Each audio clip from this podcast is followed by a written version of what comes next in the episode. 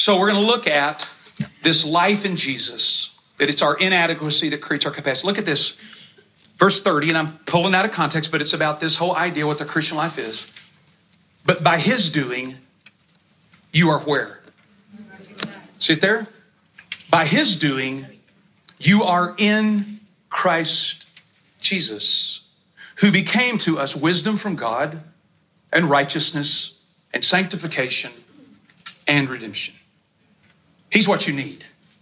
It's not, not another experience, it's by his doing. Now, now let me let me try to try to work on this, if you will. Because I think we now remember we died with Jesus. That's on your hand out there. We died with him. By his doing, we're in Christ Jesus. And we were raised with Jesus. We were raised with him. And uh, there are verses on your hand out there that uh, should be should be there. I, I want to remind you though of this idea of being raised. We talked about this last week. That this whole thing revolves around this notion that faith is not just believing in some ideas or concepts, but faith is a new self understanding. Faith really is a new self understanding. I understand myself differently now by faith. I understand my life, that my life, I am not capable or ca- capable of pulling this thing off. That's my new self understanding. That in, instead of living in Adam power or my own ability, now I understand, if you will, a new understanding. That, that, that it's by his doing that I'm in Christ Jesus. Doesn't mean I don't exercise faith and trust, but it's his work and his doing.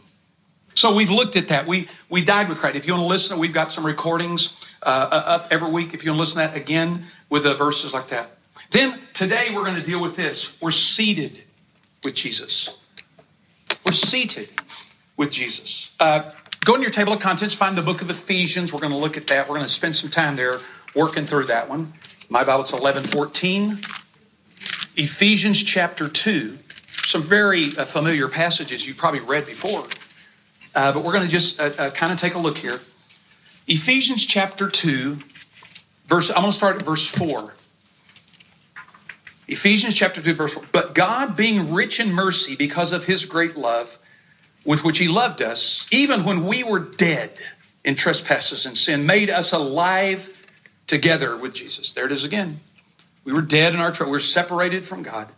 And he raised us up with him and he seated us with him in the heavenly places in Christ Jesus.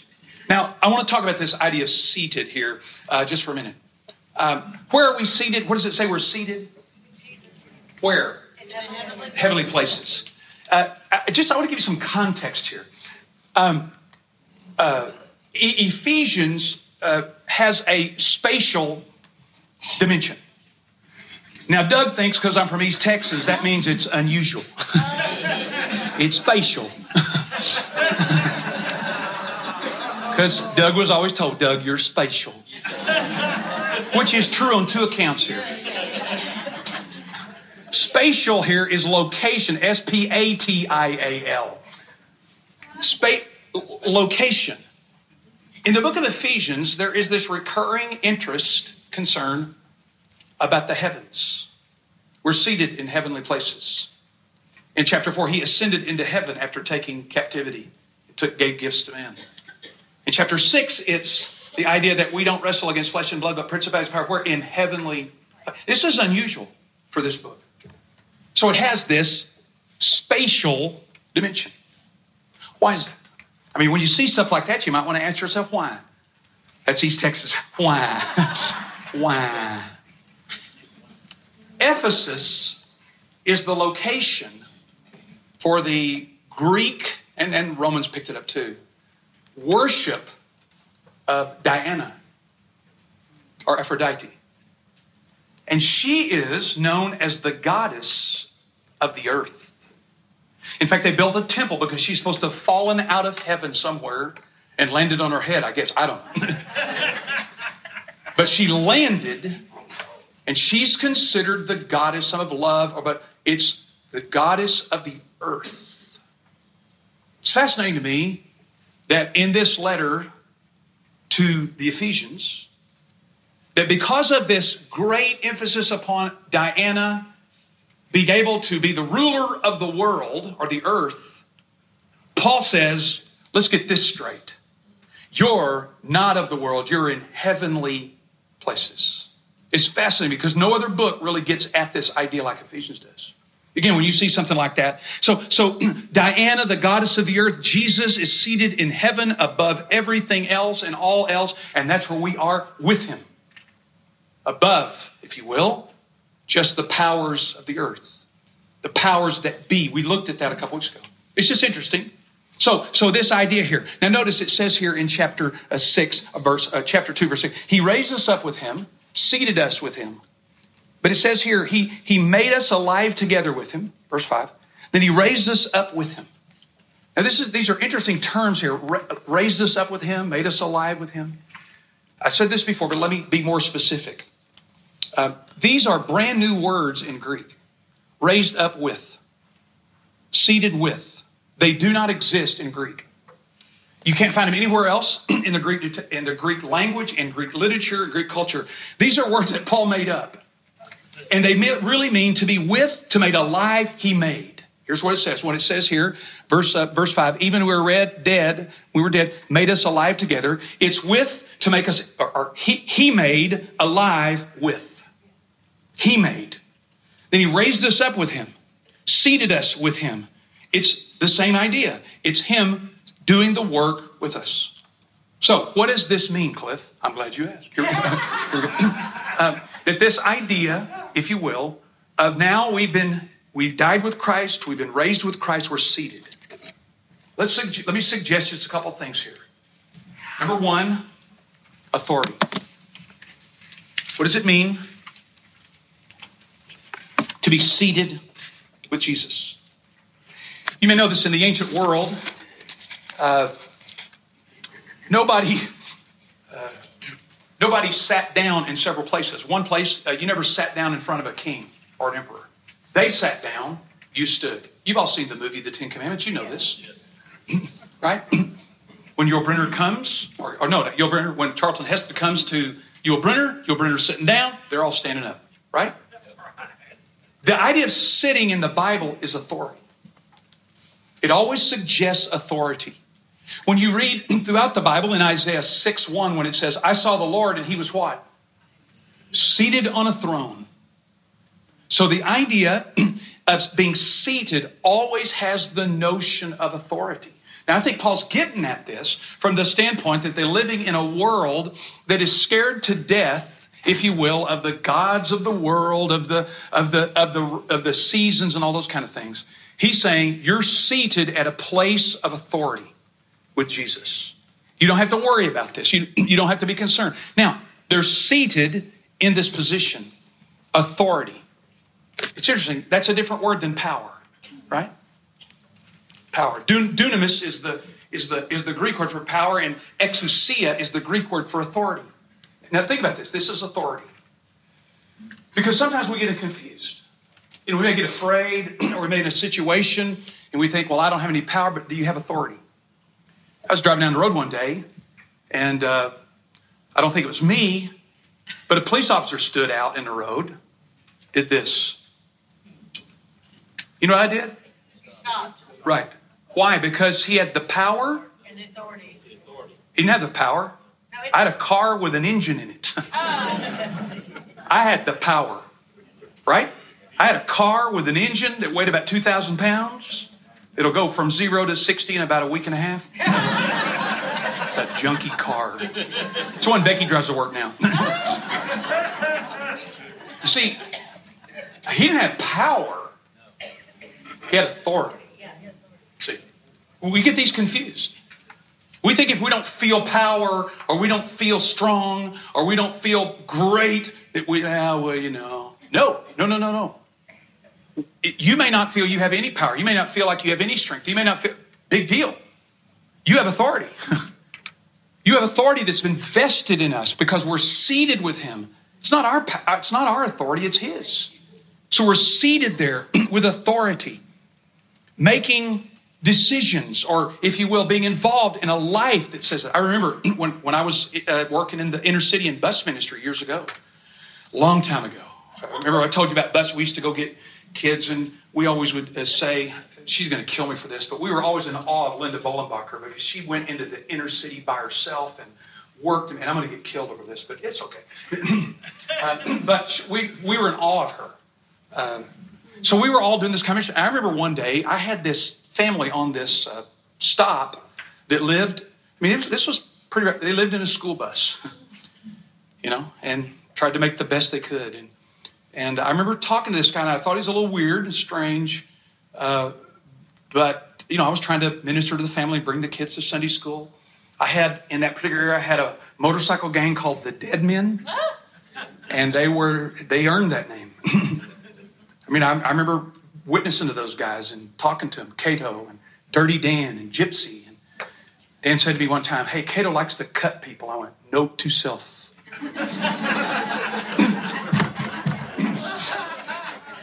so this guy was there and got to know him a little bit. And he was really uh, hostile toward Jesus. And, uh, you know, said I was a fool. And I, I said, okay, get in line. Um, but he said to me one day, he said, I played pool with my dad last night. I said, really? Wow. he said, yeah, and he's been dead for 10 years. Oh. I said, really? Who won? No. I didn't say that. I didn't, I didn't say that. I thought that, but I didn't say that. He's been dead for 10 years. And you're a fool. You're a fool to follow Jesus. And I remember I was afraid, you know, a little bit. Didn't know what was going to happen here in a minute. But I remember saying to this guy, in the name of Jesus, I want to tell you something. Jesus Christ is still Lord and King of the universe, and He is my Savior and Lord. He kind of calmed down, backed off. I went back to the office because I was a bit shaken by that, but I thought, I experienced the authority of the Lord right then. Not the power. I was still afraid and nervous and uptight.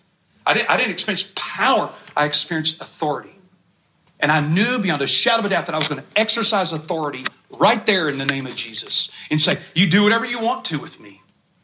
You can say anything, you can do anything. We're in a tough part of town. I don't know. They might not find me for a month. But I'm here to tell you that Jesus Christ is Lord. He's the King of the universe, and you will know that someday. Authority, it's not power. It's not just I can get everything done I want. In fact, I want to I want to suggest to you that the Bible teaches this in a couple of areas. Number one, what's our authority? See, I want to be careful here because I, will just tell you this. I, I wrote in my notes that in America, it seems like in evangelicalism in the church, that authority is for us to get what we want. It's almost, it's almost like who cares about the kingdom? Is the, the authority I have is that I can get what I want. No, the authority in the Bible is pretty focused. Jesus said in Matthew 28 18 to 20, All authority has been given to me. Now you go and make disciples.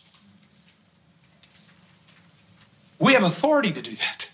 When I'm working with people, when you're working with people, I'm seated with Christ in the heavenly place. I have the authority of Jesus to do this. It doesn't mean everybody I work with is going to become a disciple, but I have the privilege and the opportunity to work with people and to bring about this transformation.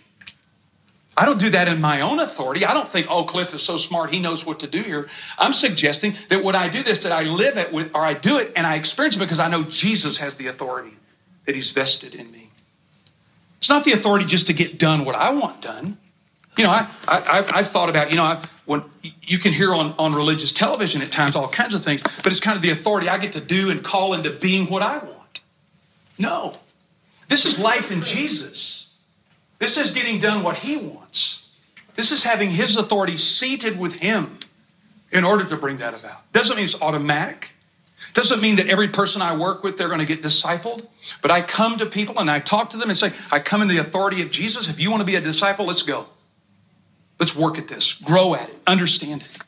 So to me, when I approach my daily living, I don't think my authority is just for me to make my life better. Anybody with that? You know, sometimes we think, you know, well, if you just follow Jesus and you you're seated in heavenly places, you just get to make your life go better. It doesn't work. I've told people before, when you become a follower of Jesus or disciple, life may get worse. It can. But we have the authority. So Jesus, go. By the way, uh, you know this probably, but the verb there, you don't have to go to make disciples, right? Anybody not going anywhere today? We're always going, right? The verb there really is this as you are going, make disciples. You, you don't have to plan this in terms of we got to have a meeting, we, we got to have a time. You, you can just say, as I'm going through life, as I'm going. That's the force of the verb. The, the imperative here is not go, the imperative is make disciples. That's the verb. The, the verb is not go. You don't have to go. You're already going. You're going to the, you know, you're going to the mall. I, that's where I do most of my discipling. I really have. I really have talked to guys and people about Jesus and tried to be an influence to them over the years.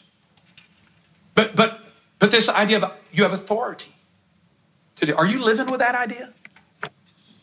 Most Christians at some point have got to get to the point of saying, I've got to invest my life, the authority of being seated with Jesus, to disciple someone. What does that mean? Tell them what you know.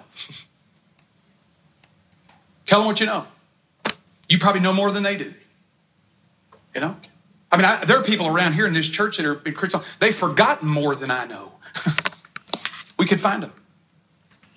This idea of just sharing with people. Well, it's not a program, it's not a plan, it's not a position. Oh, these are all P's now. Program, plan. I'm going now. I have a poem here in a second. It's not a program. No. it's not a program, a plan, or a place. There you go. Oh, this is really good. It's a person. There you go. How about that, Gary? no, no, stop that. Yeah, come on. No, don't do that. Stop that. Stop that. Stop that. Come on, stop that. Um, do you live? Do I live with the awareness that I have the authority to share my life with other people? Might be sharing a verse, might be sharing a, a victory God brought you through or a problem you got through. Don't get all hung up. It's a program or a place or a plan. It's sharing your life with your kids. Why don't you start there? or your grandkids, or telling others what Jesus has done for you. We, we've made this almost for the professionals, you know, just preachers and missionaries and like that. You know what I found out when I worked at United Parcel Service, besides some stuff I don't want to tell you? No. I really found this out that the most effective people for sharing Jesus with others are amateurs, not professionals. When people find out I've been a preacher, like, the, oh, well, excuse me, I'm a pastor. Hey, stop that. When I was working, throwing freight, loading packages, I had all kinds of opportunities to talk to guys. I've helped lead my supervisor to Jesus. But, but it's, this is the authority we have, not just to make our life easier. That's one. Here's another one. I think, maybe it'll hurt, is to declare God's word. In Titus 2.15, scripture there. Now you say, well, that's just no, it's not. We're we're all, you know, here, here's the idea. We are all, we all have a life of ministry. Some people have the work of ministry. You say again. We all have a life of ministry. Wherever we are, whatever we're doing, to share God's word. But some some of us, I, I guess I'm one of those at a Christian university or sorry, have the work of ministry. That's their career or their vocation.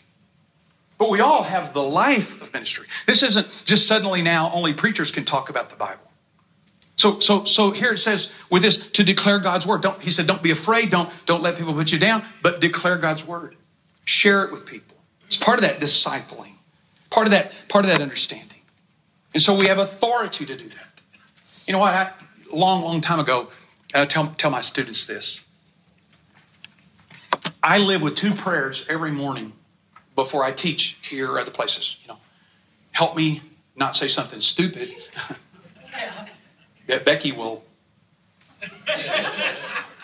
I really do this. I say, Lord, help me to be faithful to communicate your word and be as creative as I can be. I'm not a very creative person, but be as creative as I can.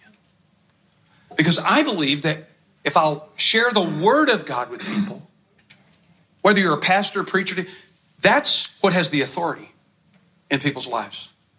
That's what can change them. So, so I committed this, this quote to memory years ago from a guy named Haddon Robinson who just died.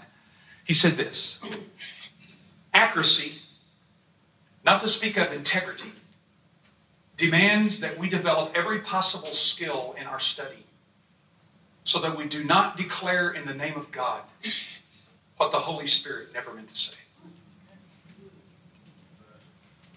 That's pretty strong. Yeah. Accuracy, not to speak of integrity, demands we develop every possible skill in our study so we don't declare in the name of God what the Holy Spirit never meant to say. You know what? I live with the confidence that if I can accurately, carefully, truthfully share God's word, it has authority. I may not see it, I may not, I may not be able to figure it all out, but it has the authority of God. I'm seated with Jesus. I've got his word. I have the, the authority that comes from him and his word. I've seen this. I, I, told Marty years and years ago. You know, Marty and I knew each other before I came to, to, to church here. and we, we, you know, we, we were talking. I said, Marty, you, you know what it is about your preaching? Uh, you're goofy. No. I said, you know what it is about your preaching, don't you? You know, Marty, Marty is, you know, he he's sometimes puts himself down. You know, he's not this, he and got that theological education. Here's the thing about Marty. Marty has absolute confidence in God's word. And he just preaches it. That's what it says. You know, I love it when he says, you know, when this word here, when he says no, you know, in Hebrew this means no. you know, I mean, some of that, some of that gets a little pretentious, doesn't it? Well, you know, in the Greek and blah blah blah. You know, that's okay if, if it's important, if it's necessary. But I said years ago, I said, Marty, the strength and power of your ministry is you don't have much confidence in yourself. You have confidence in God's Word. And I've watched that over the years as a Bible professor. You know, I've had people say to me, you know, occasionally go, How did you get anything out of church? You know, because you're the most educated there. How, how do you go to church? And I say, Well, I get in my car and I back out of my car. and we go left that way. I'm thinking, you don't want me to say to you what I'm thinking. Okay? It's God's word that's the authority, not some knucklehead. So to declare God. Now, here's how I gotta hurry. You've heard me say that right before. Yeah. There's no, there's no, there's no uh, uh, uh, clock. I can't even say the word. There's no clock back there. Wayne keeps doing this though. Wayne, you know, I gotta say, I gotta say, I know how terrible everything on the, on the Gulf Coast, but when Wayne and I were the pastor in Houston years ago, we had a hurricane hit, knocked all the power out, and we had our entire service in the huge vestibule. You remember that? Remember that, Wayne? Hot, you know, but we had to get an offering. So I asked Wayne, I said, can we cancel? No, we cannot cancel church. We have to have an offering this week. so I, I know some of what those people are feeling. Not not as bad as they are, but but uh, but to, min, to, to minister to minister in Jesus. I, I, love this passage here. The authority to minister in Jesus. These are all discipling, share God's word. But go to Luke there if you will. go back left. You're in Ephesians somewhere. Go back to Luke. I love I love this passage where Jesus uh, gives his disciples authority. talks about that verse uh, chapter 10 verse 1 he said now after these things he appointed 70 others and sent them out in pairs ahead of him to every city place he's going he said to them the harvest is plentiful but the laborers are few therefore ask the lord of the harvest to send laborers so they go out this may be more for me than you but this, this passage has always been so formative for me about this authority thing you know if we have if we start thinking yeah i got authority to preach the word and i got authority to disciple sometimes we might get a little self centered here. Sometimes we might think we're a little this and that. Notice what happens on verse 17. Then the disciples, return, 70, return with joy. They said, Lord, even the demons are subject to us in your name. See, this is, this is authority. They're subject to us. And he said, I was watching Satan fall from heaven like lightning. Behold, I have given you authority to tread over serpents and scorpions and over all the power of the enemy, and nothing will injure you. Nevertheless, look at this powerful verse, verse 20. Do not rejoice that the spirits are subject to you. Don't get tied up in the supernatural. Don't get wound up into what you can do. What does he say rejoice in? It says it right there in 20. What? That your name is written in heaven. Jesus says, Oh, now, boys, back off here just a little bit. Okay, it's a great thing that you have authority in ministry. And I've experienced that, and some of you have experienced that authority. That thing sometimes can get people just a little out of whack. That all of a sudden now they're God's representative in every little situation. And they start, I, I, I ran around with guys like that. There was a devil in every doorknob. They did call things out. They rebuked people. I, have you've seen that, haven't you? And listen, there's a place for power ministries. I believe that. I've been experienced in those. I mean, I've experienced those. But Jesus says, you better be careful here, guys, in this authority thing. That you don't get so wound up with it that you think you're all that in a bag of chips. But that your name is written. I'll just tell you, I, I, I, um, years ago, uh, we had a friend in Houston named Jack. And uh, after I left and Wayne left, he left. uh, I don't, you know, just some things happened. I want to be careful here because um, he went to Lakewood Church in Houston, where John Osteen was the pastor. Now, I went to Lakewood when John was there. Boy, it's nothing like it is now. John was a stem winding preacher. I mean, he just haul off and preach. And they had an incredible ministry. Uh, it was a church you couldn't get to. It was in a neighborhood. It would be like putting a four, a three or four thousand member church in Quail Creek. Oh. I mean, turn left, go right, stop at the stop sign, go left over here, slow down. It, it, it's impossible. I don't know how you could build a church there. I just, I don't know. I don't know how, except there was lots of ministry that was happening to people. I remember, I remember walking in, and uh, one time and, uh, you know, there's a guy in a suit and looking sharp, you know, like that. And another guy in just uh, got off his Harley and bike leathers, tat- tattooed up and down his arm, you know. You know, I mean, I mean, all kinds of people. Red and yellow, black and white. I mean, wonderful, wonderful, wonderful church. But Jack told me uh, after a while he left, and I said, Jack, why, why did you leave?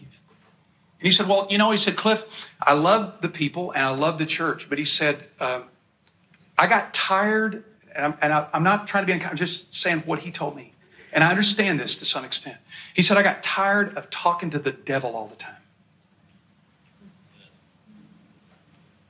He said they'd, they'd start services. Now, devil, we're telling you to get it, you know, get out of here. And it got so far on this power side that every service seemed to be rebuking the devil and constantly telling him to leave and taking authority. You know, I, I, there's a place for that. Don't get me wrong here.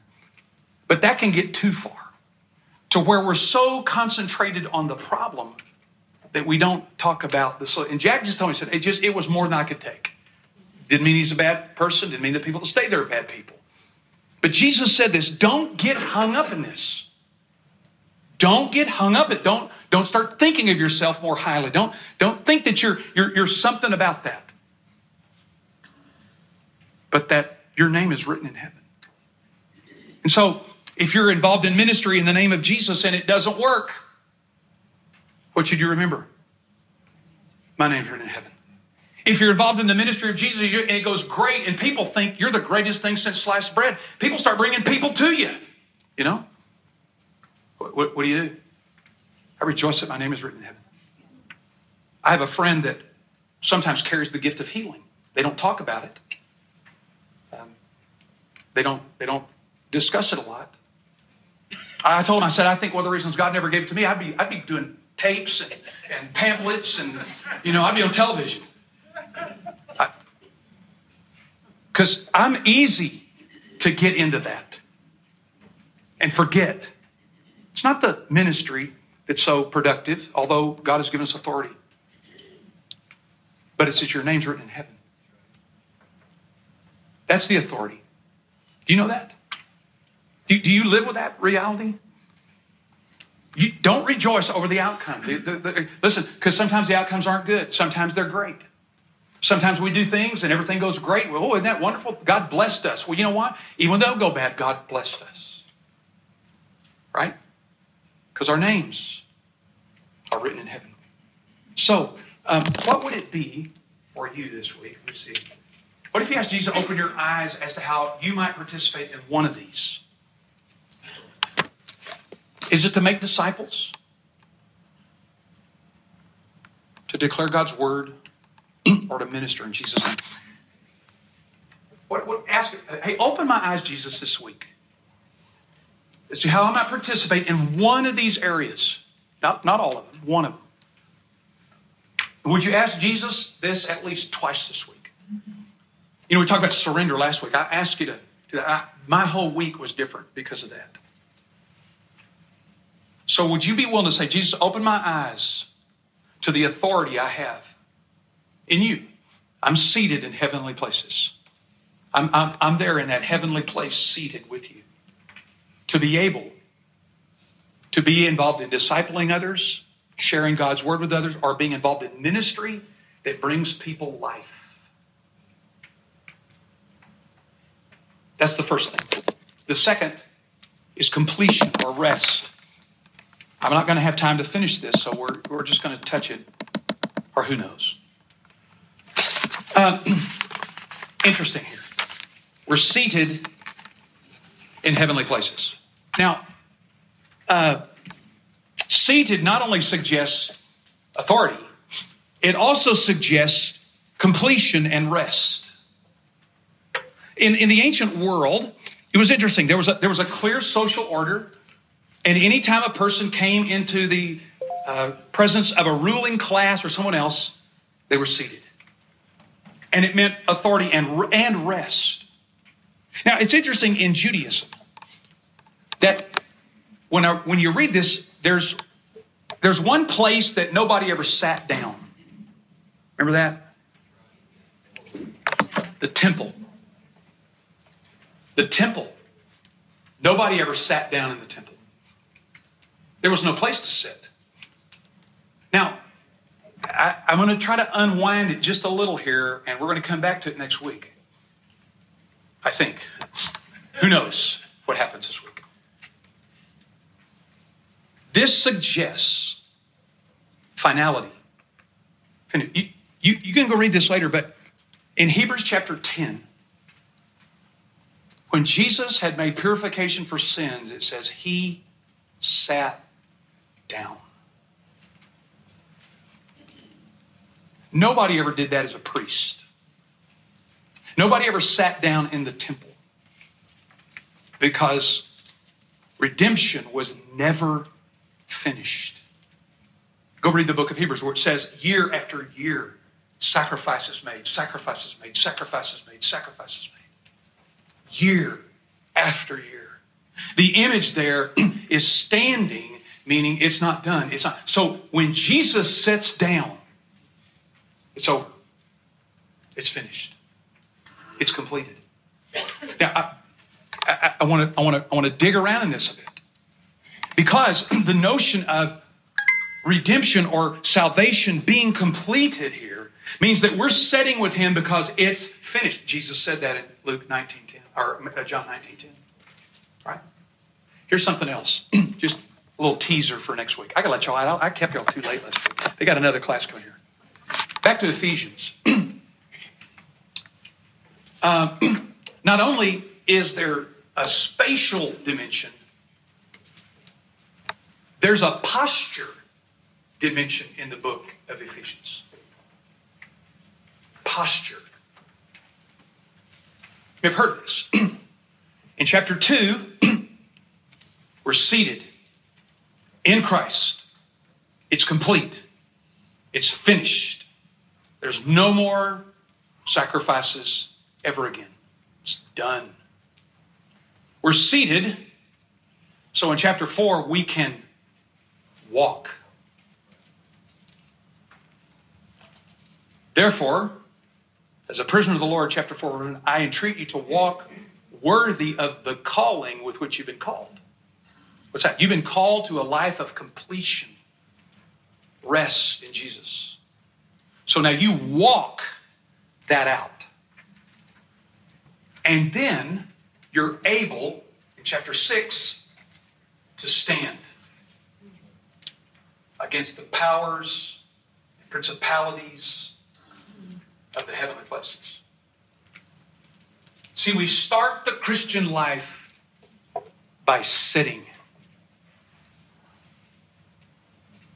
not by doing, not by trying, not by promising, but by sitting down with Jesus in his completed, finished work.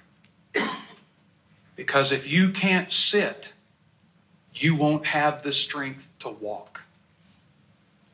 And if you can't walk it out, you'll never be able to stand. Just watch that. Go through Ephesians chapter 2. 2, sit. 4, walk. 6, stand. A posture of the Christian life. To me, it's fascinating in that regard. I, boy, I, I, I want to go on here, but I can't. I got, I got some good stuff here. Let, let me just say it this way, too. For many of us, our Christian life either started or continued. I'm just telling you about me, I'm talking about you. Our Christian life began or started, and it has had this feature of restlessness. We're restless. We're wondering is there something more to do? Is there, is there something else to do? There must be. Now, some of us, it's just, you know, I, uh, there are different learning styles, and there's a certain kind of learning style that doesn't really learn us, they do something. So I got a couple things in my house. If you'd like to learn about carpentry, you can come over to my house. Okay, I'm, I'm, I really, I want you to learn.